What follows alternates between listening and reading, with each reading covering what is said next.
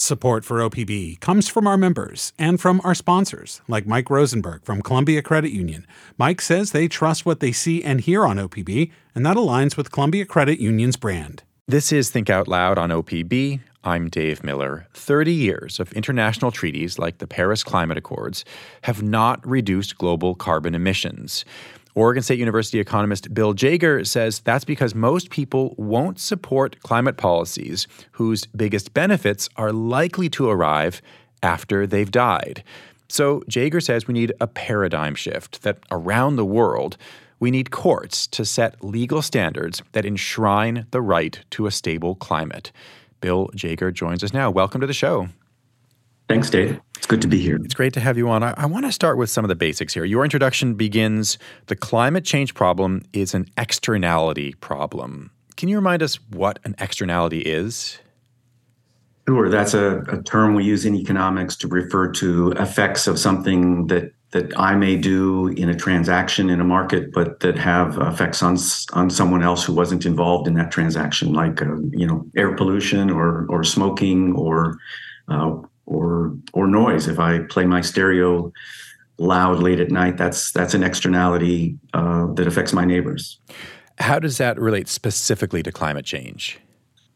Well, when we emit, uh, when we do just about everything we do in our day-to-day lives has some effect on uh, emissions into the atmosphere and those uh, greenhouse gases are building up and so it's a global externality when uh, we all uh, go about our day to day lives, we're doing things that have over a long period of time led to a buildup of greenhouse gases. And the feedback of that is that it's changing the climate and in ways that are that are warming average temperatures and causing more extreme weather events, et cetera. You use a, a, an even more specialized term to describe the problem of climate change, one that uh, I guess economists have, have used for more than 60 years now. You say it's Coasean, and I'm not, I'm not even sure if I'm pronouncing that name correctly. What does it mean? Sure. Um, well, it's a reference to an economist, Ronald Coase, who won the Nobel Prize in economics a long time ago, and and uh, uh, his most famous paper is called "The Problem of Social Cost."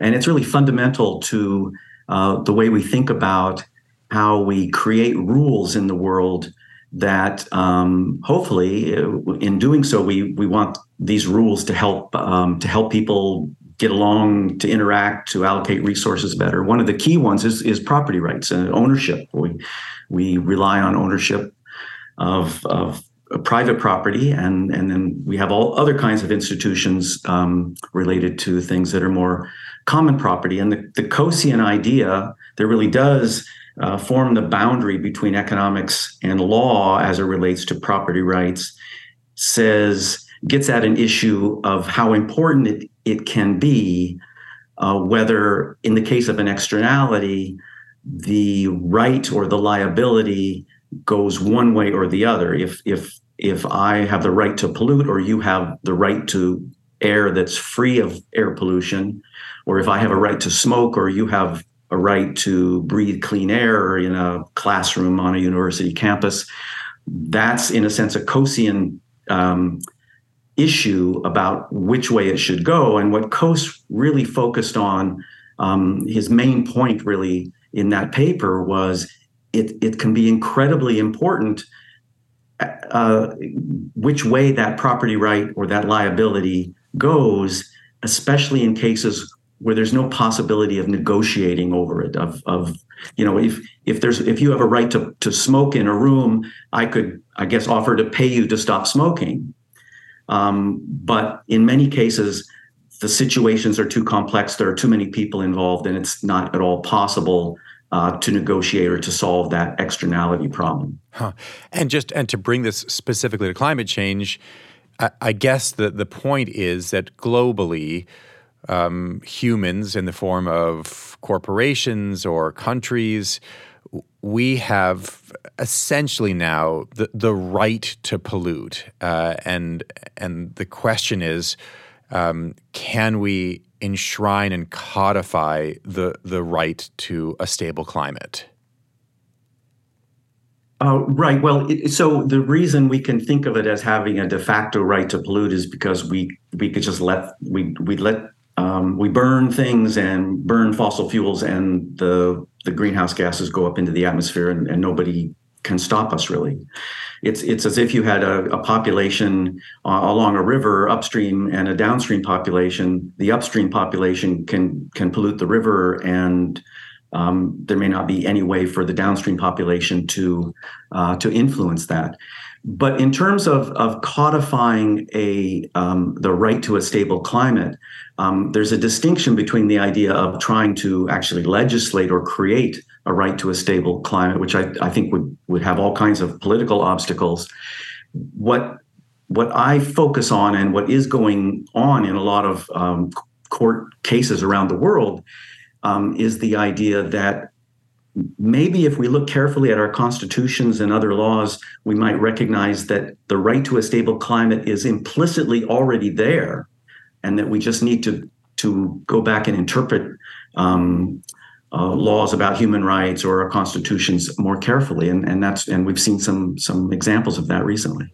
And we'll we'll talk more about that um, as we go. But I want to turn back to some of these ideas in economics that that um, help explain why we are where we are right now. And your, your the metaphor of the river is helpful because that is a kind of a spatial one. But another distinction that, that you really focus on here is is time based. How does the time scale involved in climate action and in, in emissions reductions, how does that complicate solutions to climate change?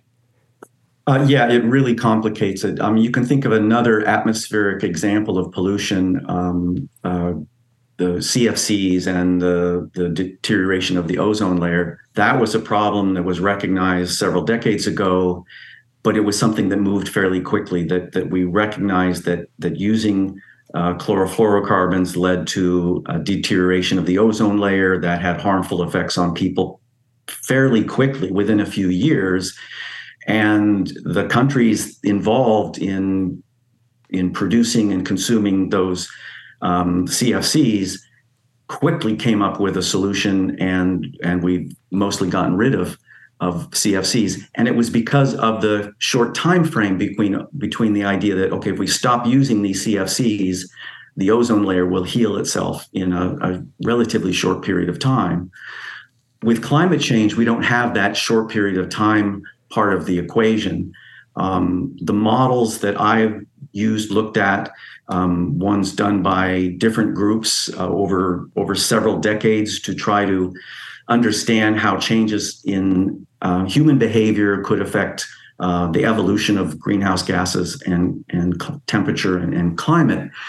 They show that that if we reduce greenhouse gas emissions now uh, by large amounts over the next decade, the benefits, the bulk of the benefits from that change won't occur until 20, 30, 40, 50, 60, 70, 80 years from now. So the to get to the point where the the net benefit or the, the benefits overall of taking um, strong actions to reduce greenhouse gases will mostly benefit future generations and not the people being asked or or asking um, to uh, to reduce um, their use of fossil fuels, for example. Hmm.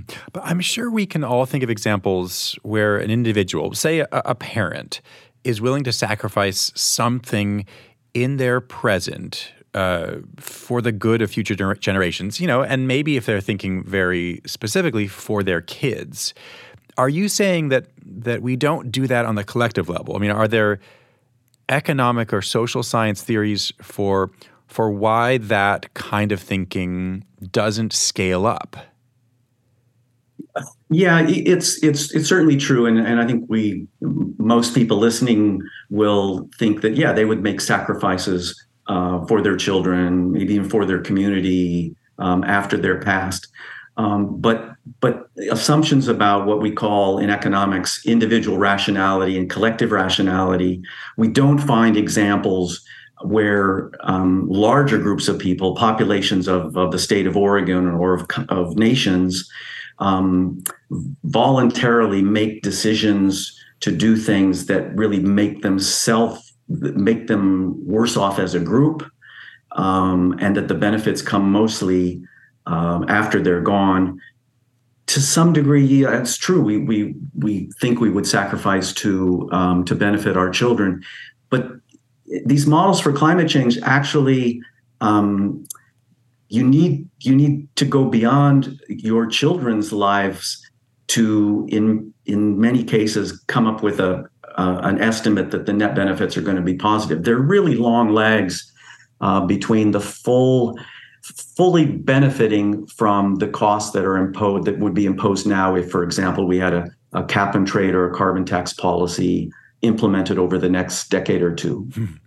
um, i'm still i guess i'm wondering if if you think that we are globally being rational about the near term costs because what you're saying is the benefits um, are very real, but they go out decades and decades. But I mean, so for example, one of the ideas of a program like Oregon's Cap and Invest is that some of the money generated by by the reductions it can be used to to ease the transition to a, a more carbon free economy.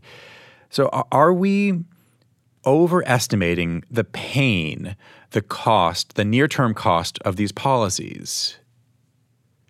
Um, that's a great question. And in a sense, yes, we, I, I, mean, if you're asking about is public opinion, public perception of the cost of a, of a program like the cap and trade or, or carbon tax, um, it, public opinion compared to economic models that have estimated how an efficient policy could achieve pretty significant reductions in greenhouse gases those models estimate the cost to be quite low, uh, like 1% of, of, of income over over a period of time.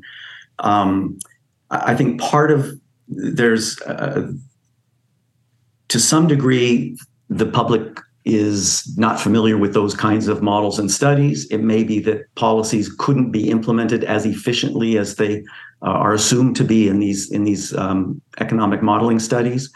But it's also true that um, th- there's a there's a um, there's a disconnect or there's a difference between um, where the costs are going to affect certain groups of people who know who they are. That is, there are people in sectors of the economy who fear that um, climate policy will will negatively affect them in their um, livelihood, in their employment, in their sector of the economy.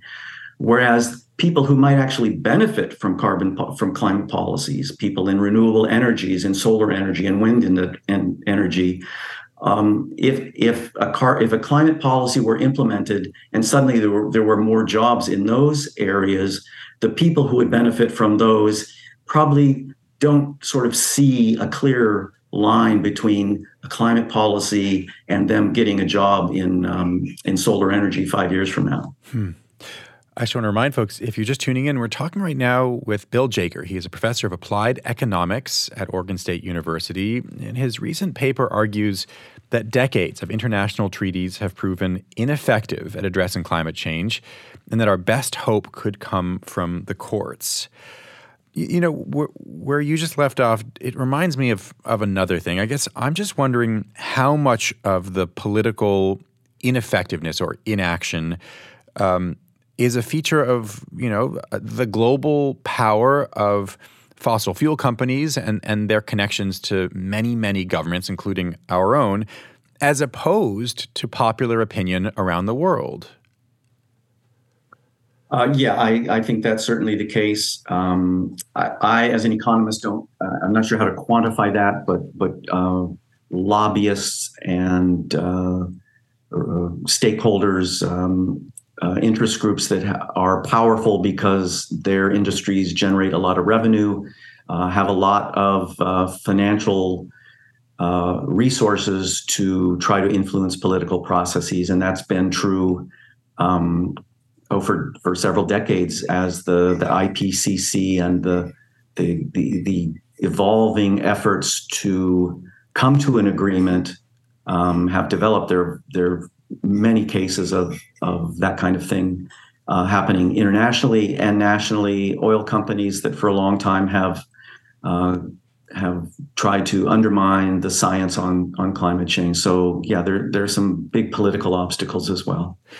So you know, one of your central theses is that uh, because of all of these reasons, global uh, accords so far have not been successful. The the one that theoretically is the most far-reaching is now a couple years old. The, the Paris Climate Accords. What was the idea behind that framework? What was it supposed to accomplish?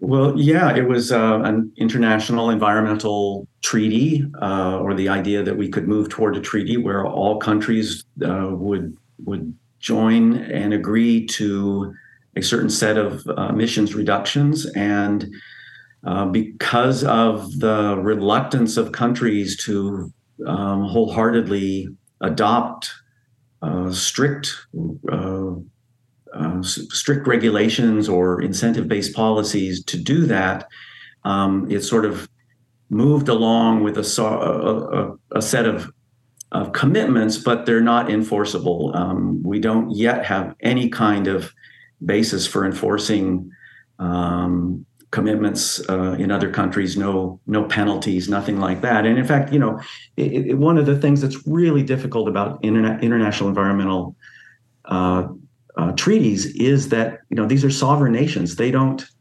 Um, we, they can't be forced by other countries. They can they can sign on to a treaty, and two years later they can decide to uh, to drop out. So so getting so many countries around the world to um, to agree to firm commitments to reduce greenhouse gases is a is a tough sell, and and we've seen since um, you know the first efforts in the early '90s, uh, a lot of effort, a lot of talk, a lot of intention.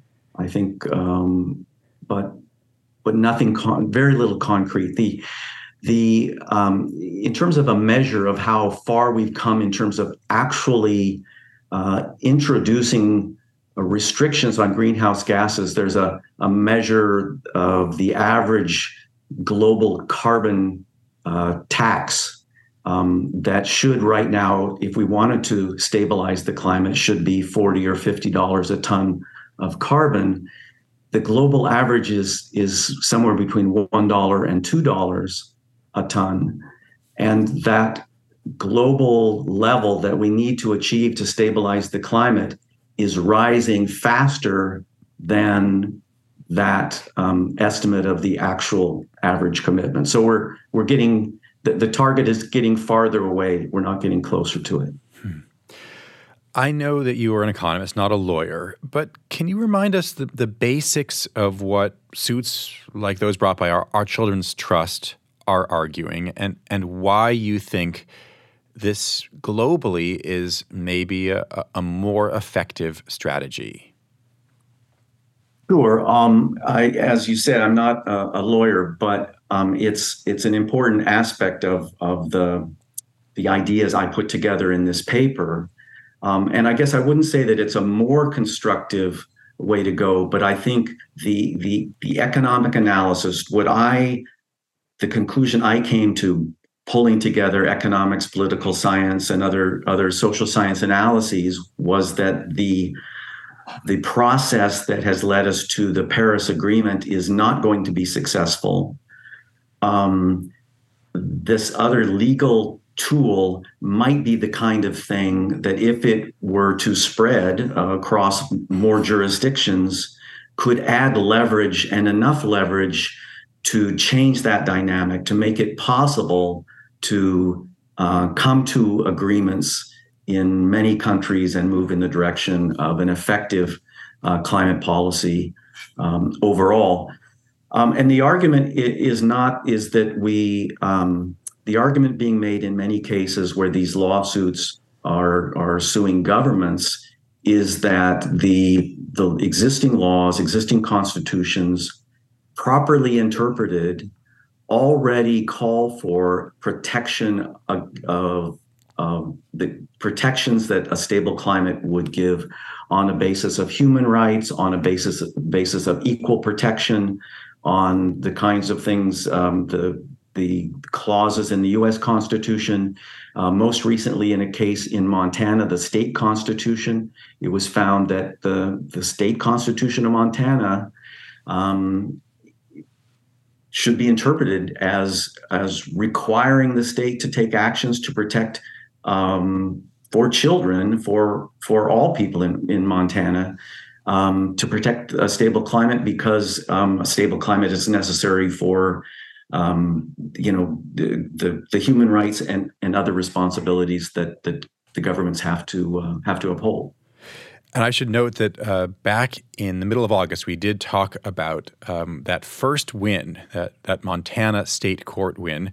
Um, by lawyers at Our Children's Trust. So, folks can listen to that in depth conversation about that the legal strategy there and the potential ramifications of that that win. Uh, obviously, it's it's it is being appealed, and so there are still a lot of questions, even just for that one state. But even I mean, that fact, I guess, leads to the next question, which is that's one state among fifty in one country among you know nearly two hundred at the UN.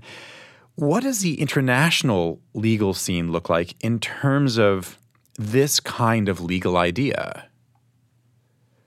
Well, it's a it seems to be a fast moving um, uh, issue around the world. There are uh, there are a couple of of uh, centers, law centers, that are monitoring these cases, and you know every month there are a couple of new cases being brought in countries around the world related to climate change um, litigation. There's been a few successes elsewhere in the Netherlands. There was an important case where an environmental group brought suit against the government and the court, the high court in the Netherlands, found in their favor and, and made it clear the government has to take action under a European uh, human rights uh, convention uh, to do their part uh, uh, as one of the nations in Europe um, to act to protect the climate as as best they can. Um, in Pakistan, there was a, also a case where uh, a Pakistani farmer sued the national government uh, for failure to carry out a national climate change policy, and uh, and also uh, one uh, in that case um, claiming that the that the climate change had immediate impacts on Pakistan's water, food, energy security, and that and that basically fundamental right to life. And so that lawsuit was also um, uh, successful. But one of the ways I, I, I know it, it, can think, seem like, okay, we have Montana, we have uh, the Juliana case from Oregon still, you know, perhaps in limbo, uh, Netherlands, Pakistan. How can we get in, in a reasonable period of time? How can we get to the point where these legal cases might actually add the leverage we need to reinforce um, the, the policy prescriptions for for uh, carbon taxes or, or cap and trade. As I understand it, there's a legal concept called persuasive authority, and it, it seems to me it basically means that courts uh, learn from one, one another. They read each other's opinions. There's cross fertilization, and so that um, that it both both uh, within countries and and internationally, and so the the case in Montana, the case in the Netherlands, the Juliana case even though the Juliana case isn't finished and hasn't, you know, been successful as of yet, um, some of the rulings along the way um, provide provide evidence, provide arguments, and are persuasive, and that can influence other countries. So there can be kind of a uh, I don't know, contagion effect. Hmm.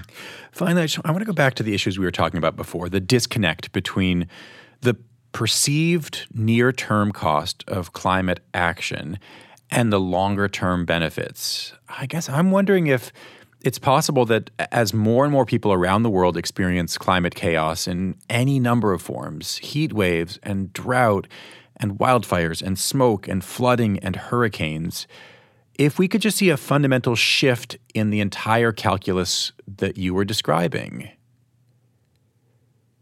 Well, the the one way in which I mean that's a that's a um, uh, that's an interesting uh, idea, and I think the one way in which, from my perspective, it it might um, uh, it, it, might carry some weight, and that is that the models I used in my analysis that estimate and project the damages from climate change, those are models that were mostly built. Uh, you know, well, they've been updated, but they they they're models that were that were built early on, um, say a couple of decades ago, and most of the estimates for for how the damage of, of from climate change would evolve did not include much in the way of extreme weather events and the kind of things the kinds of things that you were just uh, pointing to. And i think yes i think what what we've seen here in oregon over the last decade and around the country in terms of wildfires and smoke and hurricanes and floods and droughts um, there is uh, i think a change in the perception of how climate change will affect us not just warmer temperatures and uh, ski resorts going out of business because there isn't enough snow but these um, extreme violent kinds of, of uh, weather events uh, that that take lives um, yeah I, I, think I think you make a good point and uh, and we'll just have to see how that how that pans out. Bill Jaeger thanks very much. Sure. Thank you. Bill Jaeger is a professor of applied economics at Oregon State University Tomorrow on the show, Washington County Animal Services in Hillsboro was recently named the 2023 Animal Control Agency of the Year. We'll hear from the manager of the agency about their work in the county and how the animal control industry has changed over the years. If you don't want to miss any of our shows, you can listen on the NPR One app, on Apple Podcasts, or wherever you like to get your podcasts. Our nightly rebroadcast is at 8 p.m. Thanks very much for tuning in to Think Out Loud on OPB and KLCC. I'm Dave Miller. We'll be back tomorrow. Think Out Loud is supported by Steve and Jan Oliva, the Rose E. Tucker Charitable Trust, Ray and Marilyn Johnson, and the Susan Hammer Fund of the Oregon Community Foundation.